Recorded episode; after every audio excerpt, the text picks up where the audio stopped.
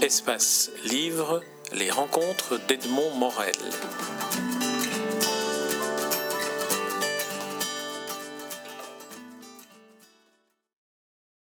Emmanuel Sandron, nous nous rencontrons à l'occasion de la parution de votre dernier livre en date, un recueil de nouvelles dont le titre est Je ne te mangerai pas tout de suite, phrase qui figure dans une des sept nouvelles que contient ce, recueil. Mais avant d'entrer dans, ce livre, j'aimerais qu'on évoque un peu votre parcours. D'une part parce que vous êtes traductrice littéraire et que c'est un métier que je trouve particulièrement euh, passionnant et dont j'aimerais que vous témoigniez un peu.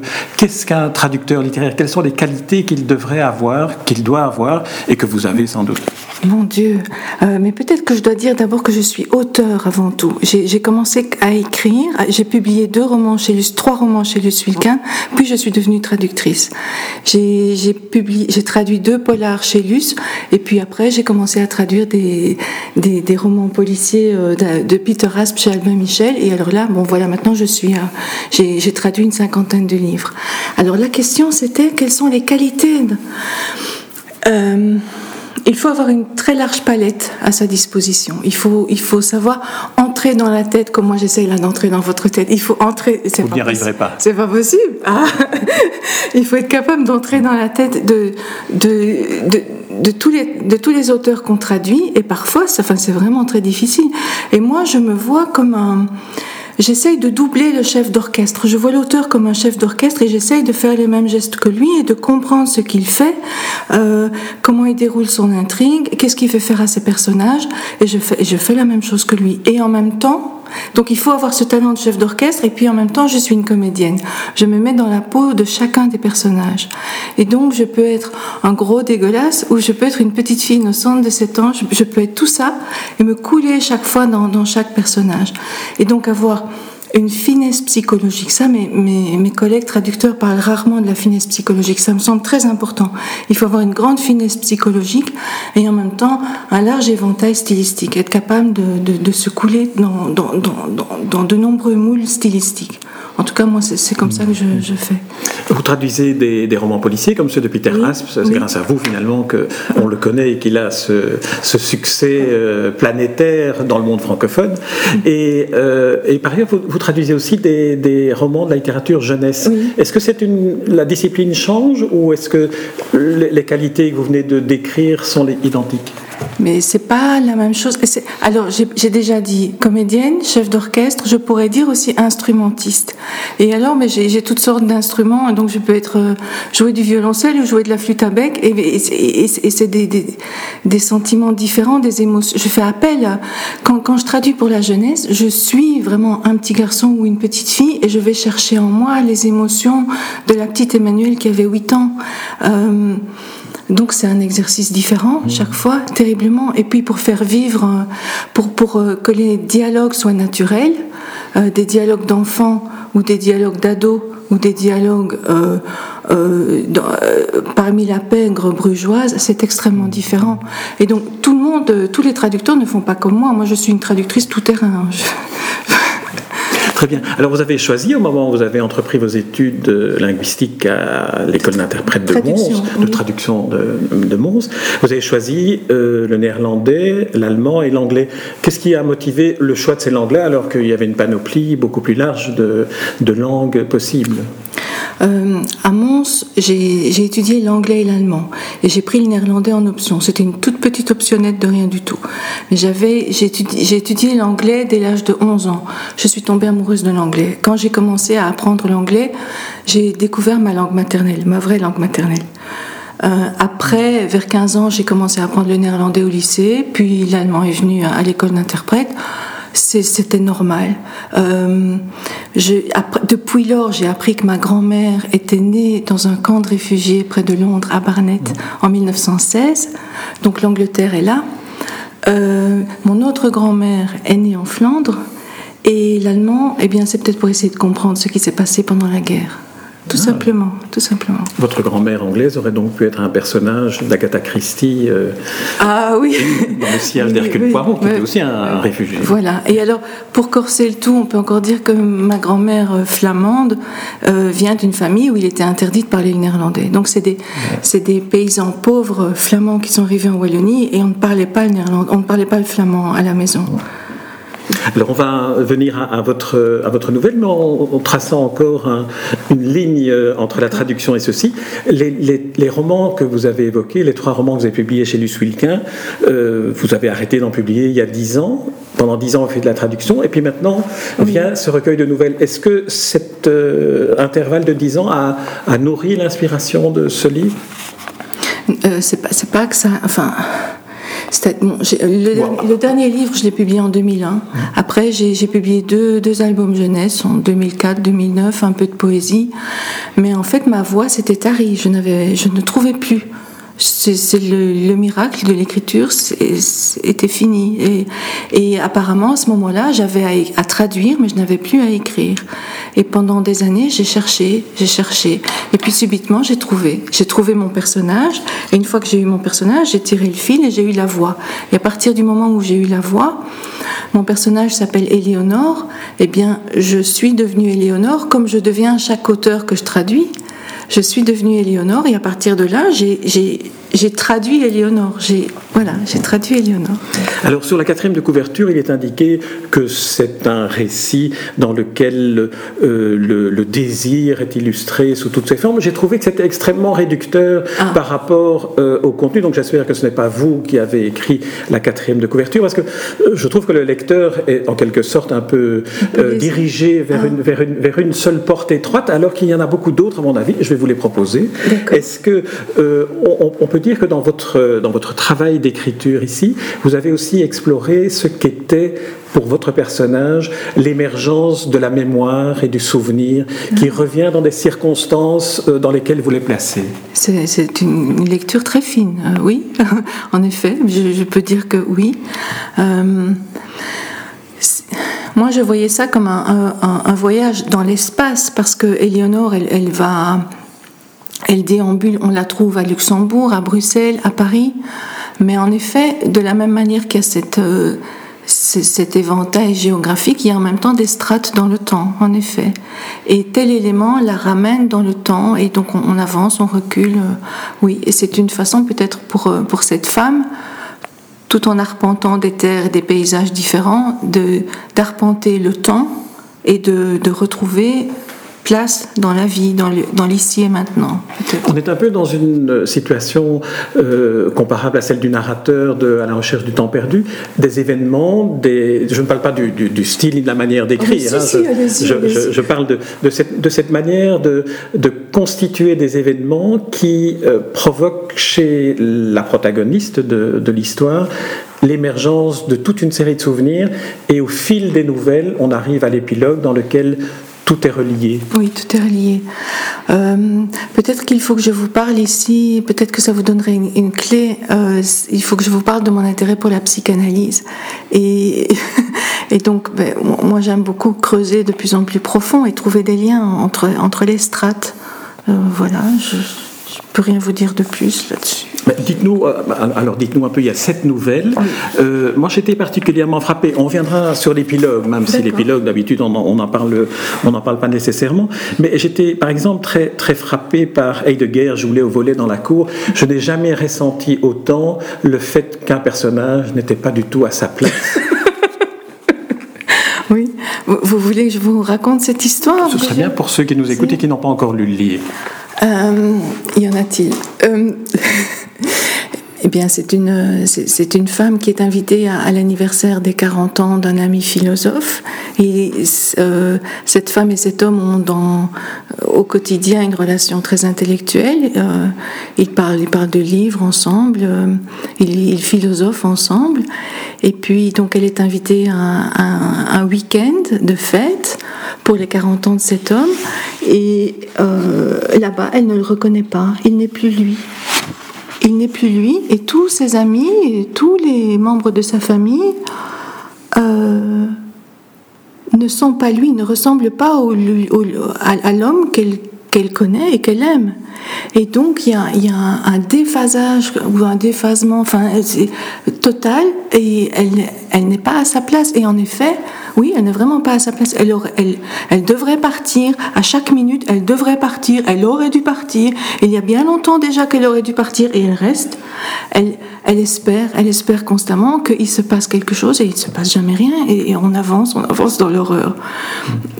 Oui, on peut dire dans l'horreur, effectivement, dans l'horreur de cette fête qui, qui devient une espèce de, de débauche euh, bacchanale, on pourrait dire. bacchanale, oui, si vous voulez, si vous voulez. Voilà, voilà. donc c'est dans une famille euh, polonaise et cette femme, la protagoniste ne savait, elle avait même oublié que son, son ami était polonais parce que euh, euh, il est très intégré. En tout cas, quand il, est à l'université, il est, normal. Et là, subitement, c'est quelqu'un qui chante Stolat tout le temps, Stolat, Stolat, Stolat. Je veux pas vous le chanter et qui boit, qui boit de la vodka, mais toute la famille boit de la vodka et euh, il n'y a plus de communication possible, donc ils ne sont pas à leur place. Peut-être aussi que tous mes personnages sont des personnages qui, qui ne se parlent pas, qui ne communiquent pas. Il n'y a pas de, on n'arrive pas à trouver un point commun. Ils ne sont pas en phase, oui. Et Dans cette nouvelle-là, Éléonore est en plus seule parmi toute, une, euh, toute cette famille, tous ses amis de, de- de- du personnage, euh, le philosophe, dont Vito, oublié, il s'appelle de Vito. Vito. De Vito. Et, et tous ces personnages-là, les autres personnages appartiennent à, au, au même clan. Donc elle est non seulement seule parce qu'elle ne reconnaît pas Vito, mais elle est en plus seule parce qu'elle est la seule à appartenir à ce cercle-là. Oui, et oui, ce que j'ai oublié de dire, c'est que dans une vie précédente, Vito était champion de volley. Il faisait partie de l'équipe nationale de volley, donc il a tous ses copains anciens volleyeurs. Mais euh, Éléonore, elle est très loin du monde du sport. Enfin, ce qu'elle aimait en lui a totalement disparu. Euh, Ce qui est la situation la pire, on a tous connu ça, de se retrouver avec un groupe qui a une passion commune pour quelque chose qui ne nous intéresse pas, et puis on est complètement Oui, dans un oui. autre langage à la limite. C'est une langue étrangère qui se parle. Oui, mais en plus, Éléonore est amoureuse de Vito et euh, elle est à peine arrivée qu'il lui offre en cadeau un bel aviateur. Euh, et elle n'en veut pas de ce bel aviateur. Mais il l'installe aussi dans le dortoir des dames âgées. Des, des vieilles, oui. Oui. Et, et donc, euh, enfin, dans, dans, dans un dortoir où il y a, il y a combien? Il y a huit places, euh, il y a six vieilles et il y a le bel aviateur. ouais. Vous êtes très cruel avec euh, Éléonore dans cette nouvelle-là. Cette, cette, cette nouvelle est, est- est horrible. Quand je, me- franchement, quand je me relis, euh, je ne comprends pas d'où, d'où- comment j'ai pu écrire une telle horreur. Euh, Celle-là et le grand chapeau sur ma tête, je me fais Voilà, peur c'était- celle dont j'aurais voulu que vous nous Oui. fassiez aussi le, le- le pitch, qu'on puisse Oui. voir un peu, parce que là on est, on est, on est dans une sorte de maison hantée, d'appartement hanté, et, et on, on tombe dans une schizophrénie. euh, Schizophrénie, je pense que c'est plutôt une paranoïa. Je, euh, Oui, pardon, paranoïa de, de, de, la, de, celle qui invite Oui, Éléonore à passer une nuit. Donc elle arrive dans une belle maison. les, c'est au troisième étage, si je me souviens bien. Les deux premiers sont euh, éventrés, ouverts aux quatre vents. Toutes les fenêtres sont, il n'y a, pas de fenêtres, il n'y a pas de vitres aux fenêtres. Toutes les portes aussi sont, sont ouvertes. Et mais Éléonore, se- euh, le troisième étage est très beau, Éléonore se sent bien, sauf que euh, son hôtesse, tout de suite, euh, prend au début du repas, elle prend le grand pain, elle commence à le couper, et en disant Rassure-toi, je ne te mangerai pas tout de suite. Et Éléonore dit Mais Je ne me laisserai pas faire, en riant. Et ça va revenir comme un leitmotiv Je ne te mangerai pas tout de suite. Et il y a cette. Il y a. Euh, ben, les thèmes qui viennent, c'est quand même. Euh, ben, Il y, a, y y la pédophilie qui arrive, il y a, il y a le cannibalisme, euh, enfin, il y, a, beaucoup de choses. euh, Le conte horribles. de fées de Saint-Nicolas et de. Saint-Loire. Alors, je me suis retrouvée récemment euh, à une lecture dans, dans une librairie, on- enfin une présentation de mon livre dans une librairie, et quelqu'un est arrivé un peu en retard, a ouvert le livre au, ha- au hasard, a, a lu la chanson de Saint-Nicolas et s'est mise à la chanter. Euh, avec mis au saloir comme pourceau. Enfin, je- les- quand, quand on, ch- mais cette chanson est horrible. Écoutez-la, les, les paroles sont horribles. Et en fait, j'ai pris la chanson au pied de la lettre. Comme souvent les contes de fées sont, terrifiants, et ça, la psychanalyste ou la, Voilà. celle qui aime la psychanalyse, Oui. comme vous venez de dire, Oui. ne peut pas être insensible à cela. Oui, c'est ça. Mais en, en fait, c'est peut-être pour ça que je traduis aussi pour les enfants, c'est que je suis une enfant. Vous le voyez bien, je suis une petite fille.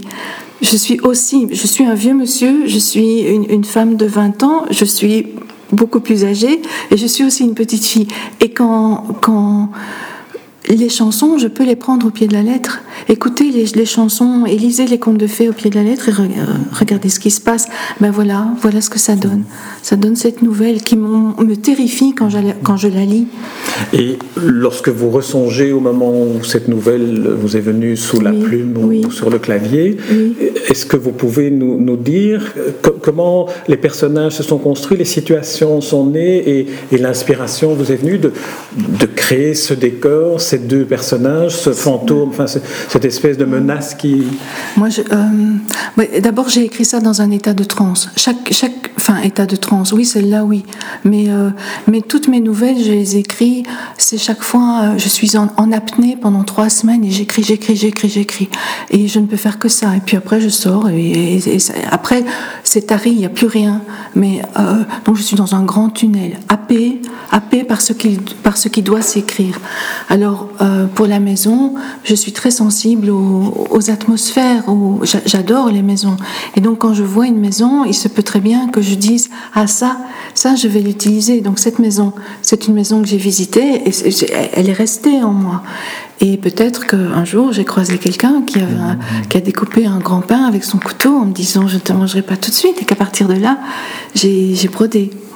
On, dit que les écrivains sont des éponges, donc ils absorbent toute une série d'éléments. Est-ce qu'on peut dire qu'un écrivain qui est aussi féru de psychanalyse absorbe non seulement les événements du réel qui l'entourent, mais également les événements souterrains qui constituent sa mémoire cachée?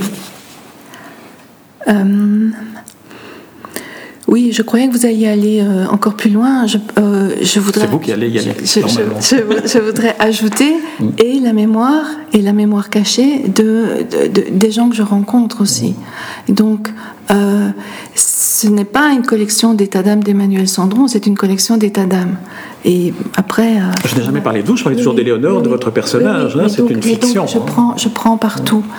alors, par rapport à, à la mémoire, donc.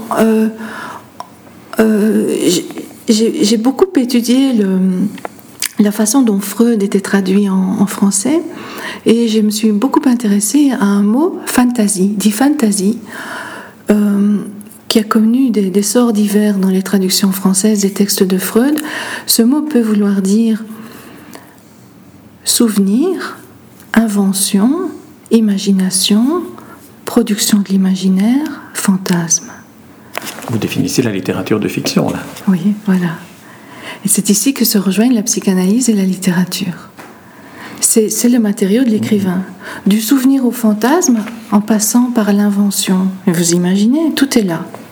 Alors, dans l'épilogue euh, de, ce recueil de nouvelles, d'une certaine manière, vous avez fait une métaphore de ce que vous venez de décrire comme étant la littérature, avec, euh, on peut le dire, euh, après le décès du personnage principal, lors de la cérémonie, lors des obsèques d'Éléonore, son amie, Éléonora, tend des draps blancs et demande à chacun de projeter quelque chose. C'est un peu une manière de métaphore de la page blanche de l'écrivain, mais également de ce que chacun peut représenter avec d'autres éléments que, les mots pour dire euh, le ressenti.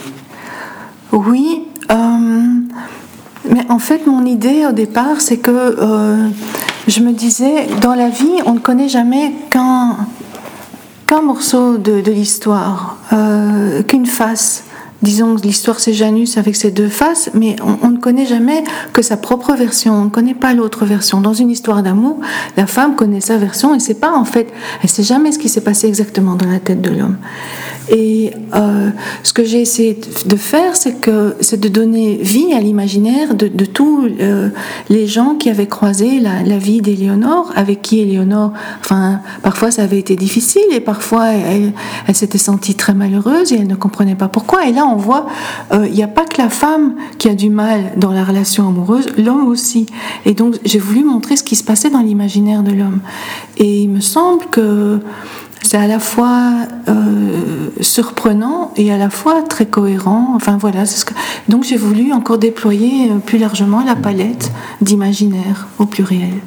Très bien. Alors ma dernière question portera sur la très belle euh, couverture, la très belle illustration qui orne la couverture, puisque ce sont les couvertures classiques chez, chez Luce Wilquin, des, des cigales représentées, enfin le, dessin de cigales, ou c'est peut-être du dessin sur de la soie, on dirait que c'est tellement, tellement léger et transparent. Est-ce que vous auriez pu appeler votre roman La femme cigale? Ah oui, mais en fait ça aurait peut-être été un peu trop évident, mais en fait c'est ça, oui. C'est l'idée qui m'a, que j'ai suivie tout au long.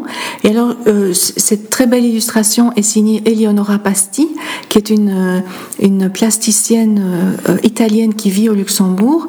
Et en fait, j'ai rencontré Eleonora alors que j'étais en train d'écrire mon recueil. Et, et j'étais Eleonore, j'étais dans un moment d'apnée, j'étais en train d'écrire. On me présente Eleonora, je me dis, c'est pas possible. Et elle me raconte qu'elle est en train de qu'elle est en train de travailler à un projet euh, de femmes cigales. Elle peint des femmes cigales et elle m'explique que ce sont des femmes qui sont en pleine métamorphose. Et je lui dis mais c'est mon projet. Elle dit mais non c'est mon projet. Donc nous avons discuté. Elle a nos discussions ont nourri mon livre en partie. C'est une des, nombreuses choses que j'ai prises. Et donc après il m'a semblé absolument nécessaire de lui demander d'illustrer la couverture. Et vous la remerciez d'ailleurs, euh, Eleonora Pasti, et je recommande à ceux qui nous écoutent d'aller visiter son site internet parce qu'il y a une production artistique d'objets, euh, de vêtements, d'accessoires, de photographies qui est tout à fait... Et des montres des montres. Elle fait des montres en tissu aux, aiguilles qui sont, qui sont cousues. Donc elle, elle, arrête le temps. Et moi, j'essaie de le remettre en marche. Très bien. Eh bien, c'est sur cet euh, entrelacement entre différents modes d'expression artistique que nous allons clôturer cet entretien. Emmanuel Sandron, je rappelle le titre de votre dernier livre en date, un recueil de nouvelles. On aurait pu aussi l'appeler un roman de nouvelles. Enfin, il n'est pas vraiment ah, intitulé. Et c'est paru aux éditions Luce Merci Emmanuel Sandron. Un grand merci à vous.